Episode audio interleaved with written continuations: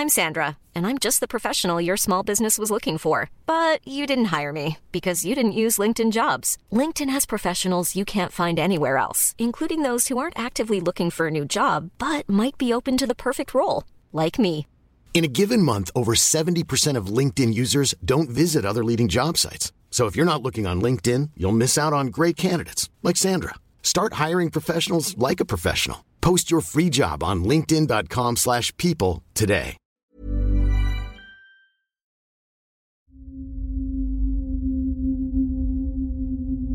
Magandang gabi po. Kwentong takip silim.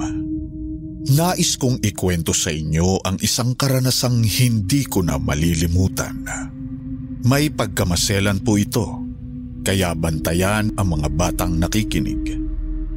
Iibahin ko ang mga pangalan ng mga taong sangkot sa pangyayaring ito. Itago niyo na lang ako sa pangalang Riva.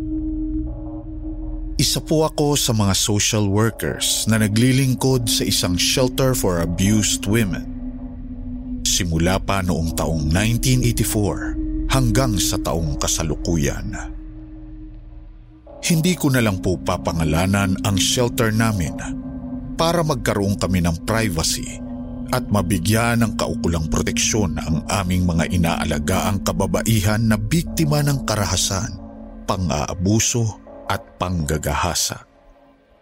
Dito ko po nakilala sa shelter na ito si Roma, isang matapang na babae na may malagim at nakakakilabot na karanasang pinagdaanan noong siya ay 21 taong gulang pa lamang. Taong 1984 noon nang ikwento sa akin ni Roma ang masalimuot niyang buhay.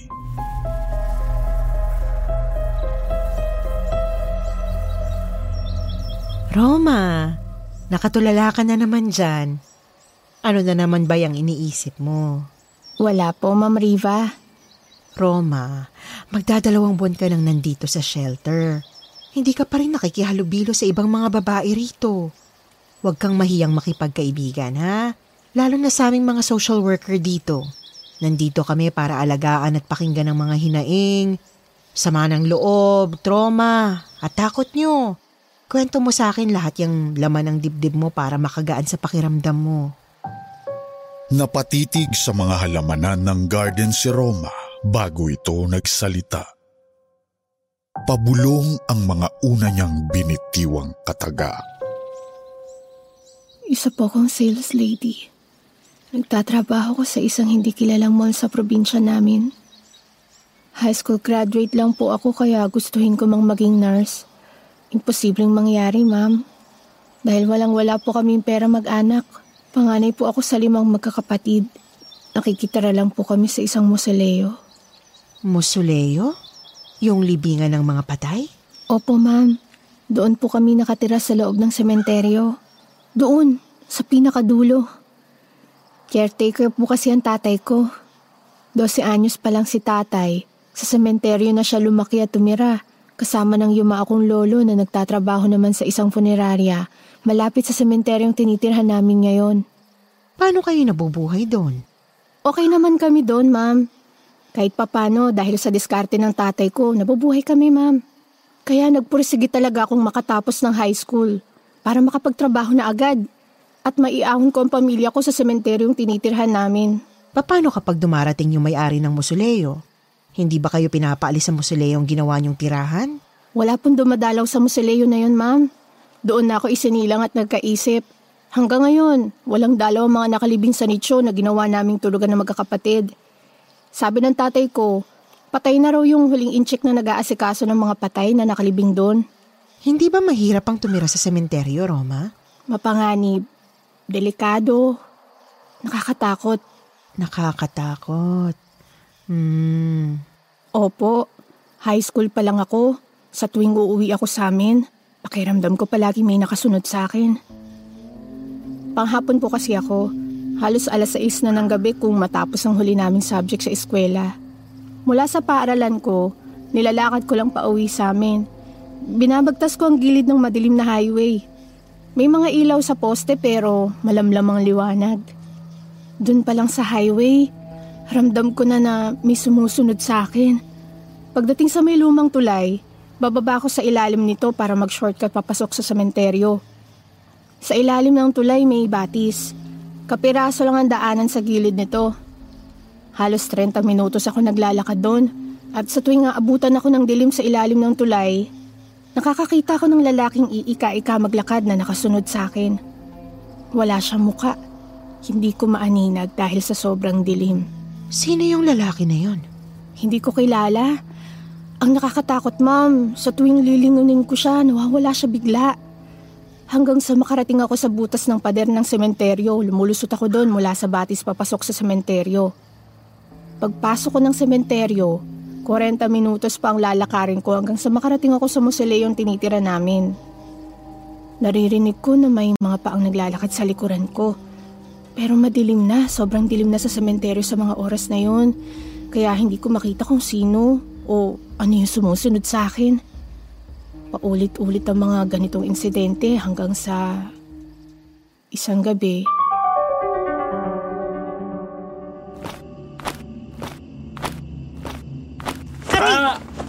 Yeah. Louis? Anong ginagawa mo dito sa sementeryo? Ha? Ah, um, napansin ko kasi na may sumusunod sa'yo pa uwi. Nakakatakot yung itsura. Kaya sinundan kita. Baka kasi mapahamak ka. Nakita mo yung sumusunod sa akin? Anong itsura? Pangit. Maitim. Sungki-sungki yung mga ngipin. Tapos malalaki yung mga mata. Banlag pa. Malaki yung butas ng ilong. Tagtad ng butas ang pisngi. Mukha siyang mongoloid. Iika-ika maglakad. Tulo laway pa. Ah, nakakatakot siya, Roma. Louis, pwede mo ba akong samahan hanggang sa amin? Oo naman.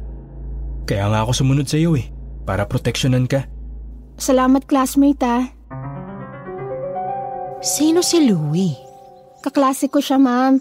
Kababata din. First year high school pa lang kami. Nililigawan niya na ako. Sa totoo lang, mabait naman siya pero hindi ko siya gusto bilang kasintahan. Close ba kayo ni Louie? Hindi ko masasabi. Panayan ligaw niya sa akin. Bantay sarado ko. Minsan, tinapat ko na siya. Kinausap ko siya na makita ko siya naghihintay sa akin sa loob ng sementeryo. Kagagraduate lang namin noon. Wala ba talaga akong pag-asa sa'yo, Roma? Louie, kaibigan lang ang tingin ko sa'yo. Bakit? May pinagsamahan naman tayo, di ba? Pasensya ka na, Louie. Ayaw kitang saktan pero tatapating na kita. Hindi ikaw ang tipo kong lalaki. Anong ginawa ni Louie nang basta din mo siya? Hindi ko na siya nakita pa magmula nun, Ma'am Riva. Wala na akong balita sa kanya.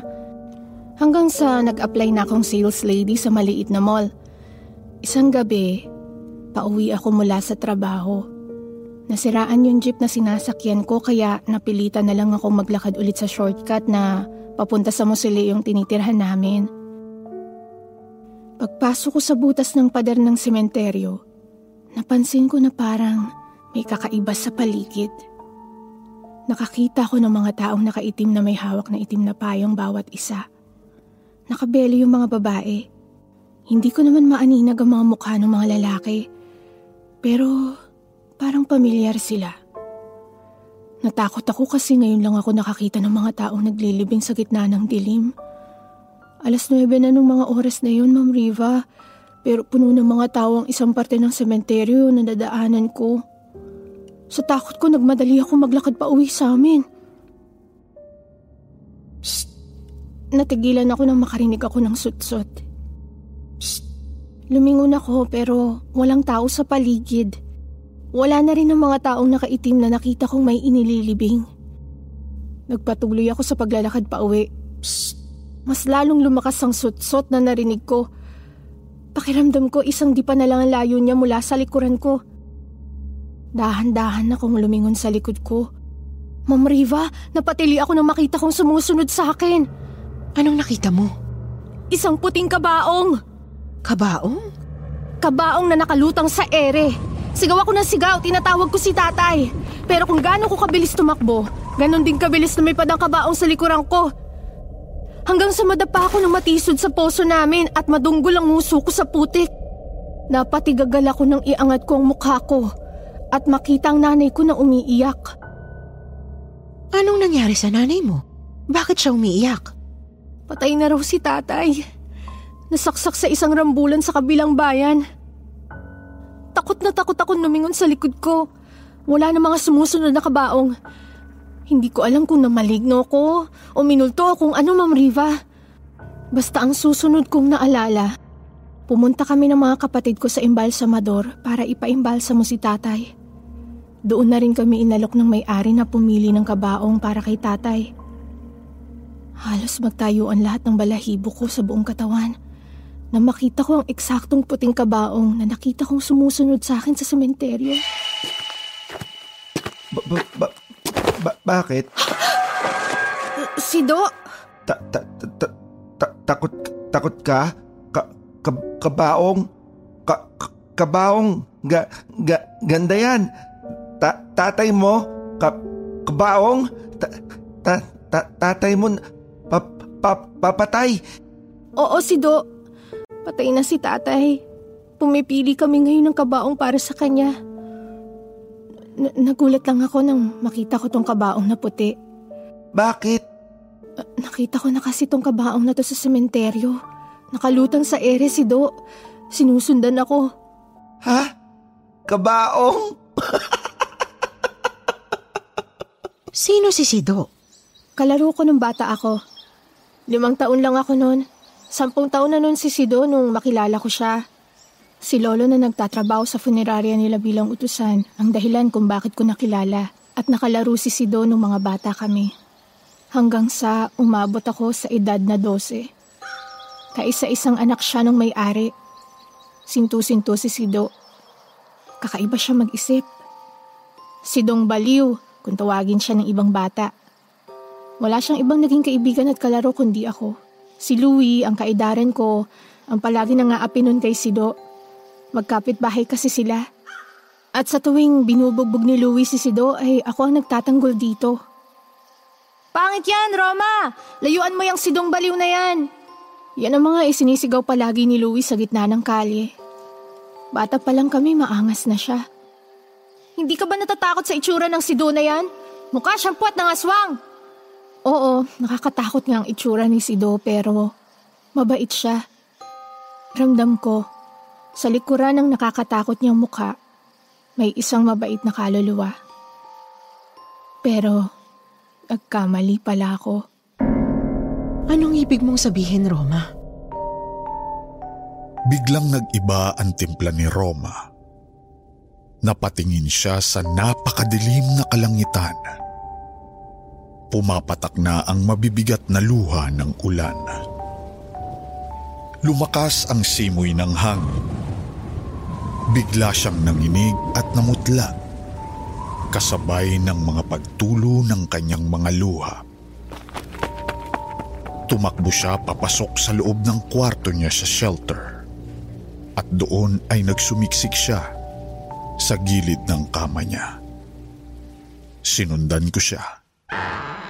Roma?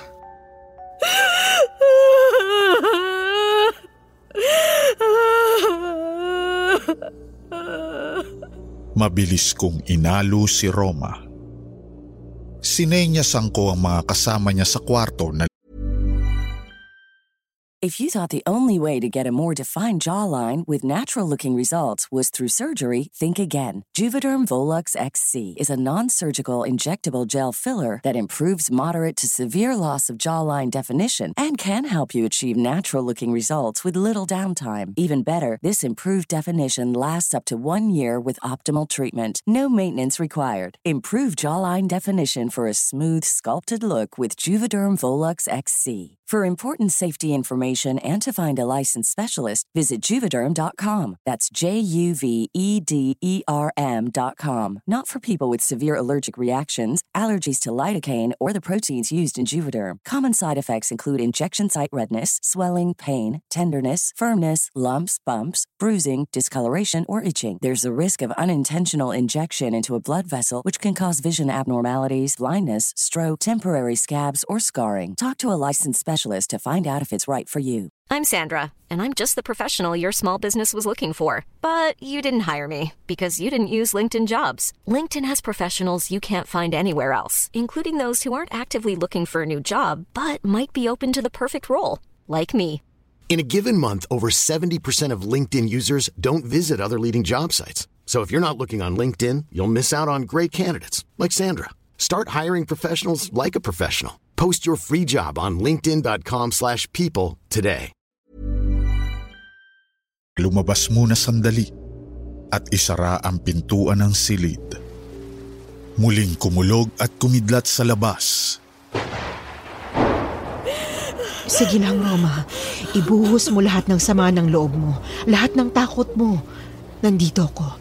Yakapin mo lang ako. Sige, huwag kang matakot. Sabihin mo sa akin ang totoo. Hindi ako ang pumatay kay Sido! Nagulat ako sa hiniyaw na katotohanan ni Roma. Kumala siya sa pagkakayakap sa akin at sumilip sa bintana. Takot na takot siya sa ulan, kidlat at kulog. Libing ni tatay noon.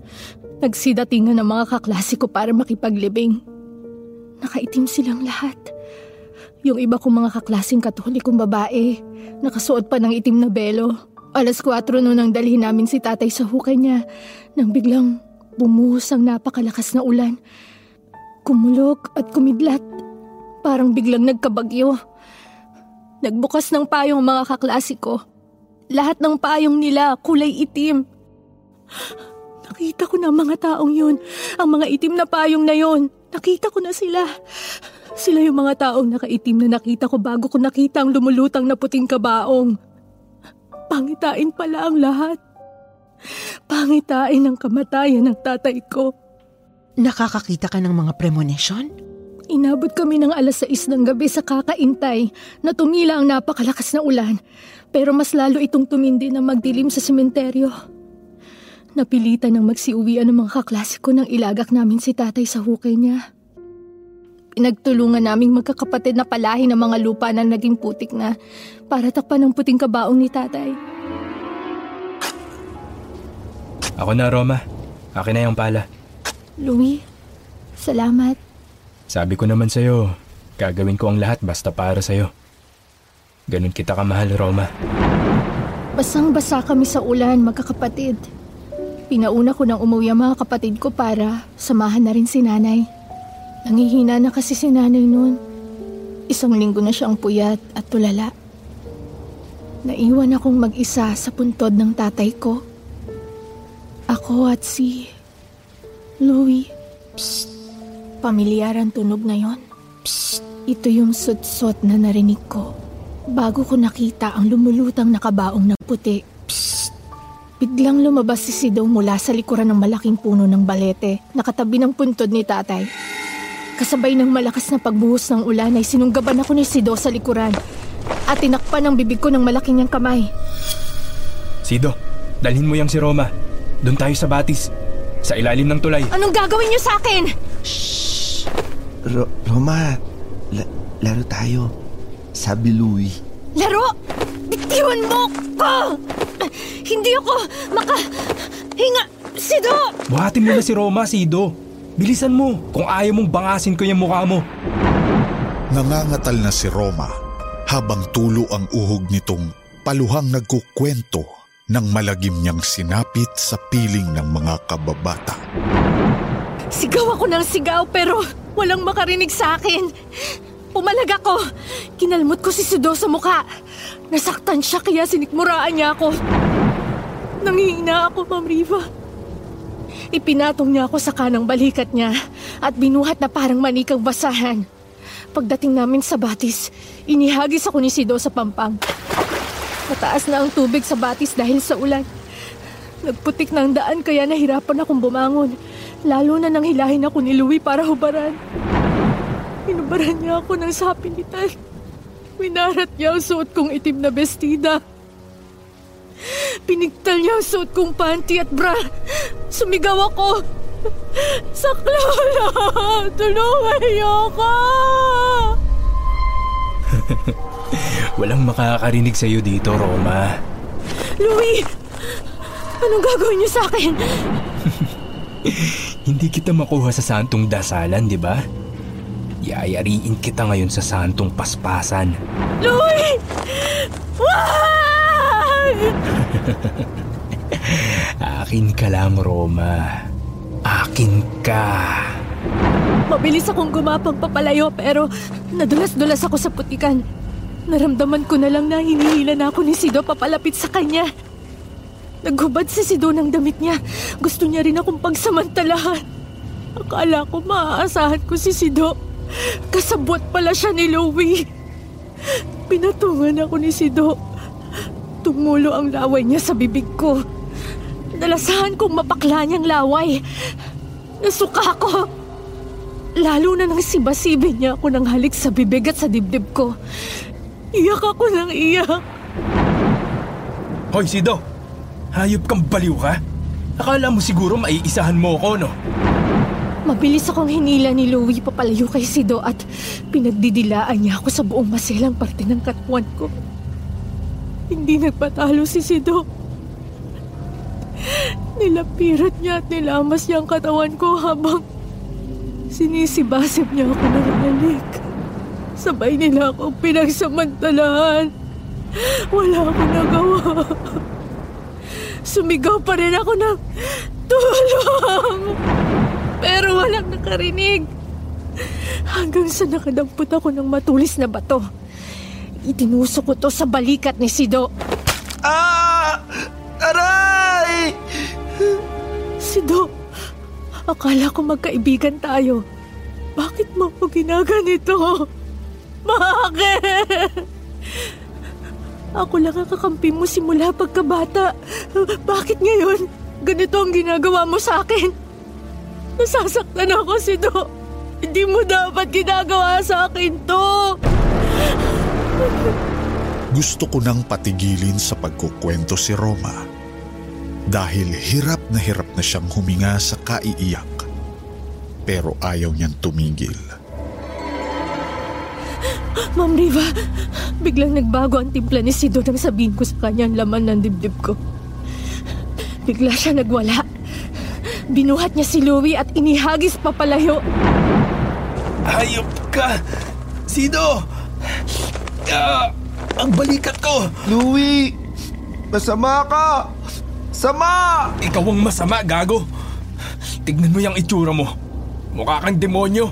Sabi mo, sundan ko Roma gabi-gabi. Utos mo sa akin, sundan ko Roma. Sabi mo, dalin ko Roma sa bahay mo. Sido, ikaw ang sumusunod sa akin sa loob ng sementeryo gabi-gabi. Oo, utos niya, Louie. Sabi, Louie, laro tayo, bahay-bahayan. Siya tatay, ikaw nanay. Ako anak. Kaya sunod ako, Louie. Gusto ko laro. Roma, laro tayo. Laro. Louie, matagal mo na bang pinagplanuhan to? Oo, dahil ayaw mo sa akin. Kahit anong bait ko sa'yo. Nilalayuan mo ko. Sinayang mo lang lahat ng pagod ko. Kung mapupunta ka lang sa ibang lalaki, ako na muna ang titikim sa'yo. Sa pamamaraang alam ko, Hayop ka, Louie! Napakahayop mo! Kamamatay lang ng tatay ko! Hindi ka ba naaawa sa akin? Kung mahal mo talaga ako, hindi mo ako pagsasamantalahan ng ganito! hayop na akong hayop. Pero akin ka lang, Roma. Sa akin lang ang katawan mo. Sinigmuraan ako ng malakas ni Louie. Nahirapan akong huminga. Muli niya akong ginahasa. Walang awa niya akong binabuhay. Diyos ko, Roma. Louie! Tama na! Nasasaktan ako! Wag! Wag, Louie! Tigil mo na yan! Masakit! Masakit! Ah! Sido! Tulungan!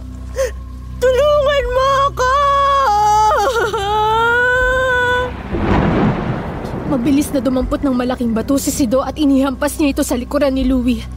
Napaigtad sa sakit si Louie. Sa sobrang galit niya ay madiin niyang sinakal si Sido.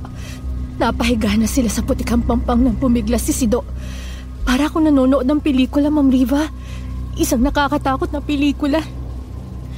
Maya-maya ay nakita kong dumampot ng bato si Louie habang nakapatong siya kay Sido. Pinagkahampas niya ng bato sa mukha si Sido. Louie! Wag! Tama na! Pero ayaw niyang tumigil. Para siyang nawala sa sariling katinuan.